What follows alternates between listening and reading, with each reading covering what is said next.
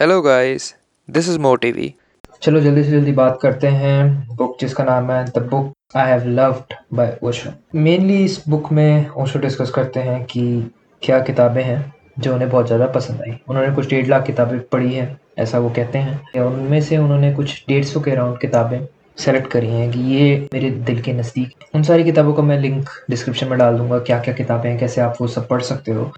चलिए चलते हैं कुछ किताबें जिसके बारे में उन्होंने बात की है, वो है बुक ऑफ़ मिर्दाल जो कि एक रिलेटिवली अनलोन राइटर ने लिखी थी और अगेन स्पिरिचुअल किताब है मेटाफिजिकल किताब है। उसके बाद वो बात करते हैं प्रॉफिट की। प्रॉफिट लिखी खलील गिब्रान ने। अगेन मेटाफिजिकल फिलोसफिकल स्पिरिचुअल और खलील गिब्रान के बारे में वो काफ़ी चीज़ें बोलते हैं, काफ़ी अच्छा अच्छा बोलते हैं, कहते हैं कि बहुत अच्छे पोइट हैं।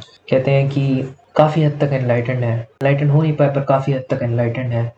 जय कृष्ण मूर्ति की बात करते हैं। The first and last freedom जो जय कृष्ण मूर्ति ने आई थिंक पहली किताब जो लिखी थी, उसके बारे में काफ़ी बोलते हैं। उनके मेमोयर के बारे में बोलते हैं, जिसमें वो अपने डे टू डे लाइफ में वो कैसे दुनिया को देखते हैं, उसके बारे में लिख हैं। तो वह जॉर्ज गुरजीफ की काफ़ी सारी किताबों के बारे में वो डिस्क्रिप्शन देते तो वो बताते हैं मीटिंग्स ऑफ़ रिमार्केबल मैन में कैसे गुरजीफ काफ़ी अलग अलग लोगों से मिले। मेनली गुरजीफ क्या कहते हैं? गुरजीफ कहते हैं कि तीन रास्ते हैं बाय डिफ़ॉल्ट कि मॉन्क का वे है, फ़कीर का वे है, योगी का वे है। इन तीनों के लिए आपको दुनिया छोड़नी पड़ेगी। दुनिया छोड़ के आप चाहे हिमालय में जाओ, कहीं और जाओ, उसके बाद साधना करनी पड़ेगी। इसके अलावा चौथा एक रास्ता है। वो चौथा लास्ट गुरु जी पढ़ाते हैं, सबको पढ़ाया ओपुलंसकी को पढ़ाया उन्होंने।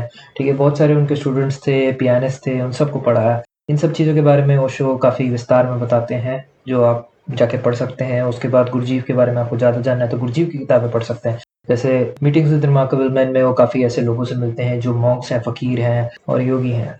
तो उनसे मिले काफ़ी सालों तक रहे, उनके बाद उन्हें पता चला कि मेरे को ये सब छोड़ के साधना करने की ज़रूरत नहीं है। मैं बिना छोड़े भी ये साधना कर सकता हूँ एनलाइटमेंट पा सकता हूँ, गृहस्थ जीवन में जीवन में भी रह सकता हूँ, जो कि बुद्धा भी कहते हैं। बुद्धा का मिडिल पाथ बेसिकली वो ऐसे काफ़ी राइटर्स के बारे में वो बताते हैं, रामकृष्ण के बारे में बताते हैं रमान महर्षि के बारे में बताते हैं। ऐसी काफ़ी किताबें हैं जो उनको छू के निकल गई है। एलन वॉट्स के बारे में वो काफ़ी चीज़ें कहते हैं कि एलन वॉट्स का काफ़ी हद तक रोल है जैन को वेस्टर्न सोसाइटी में लाने का।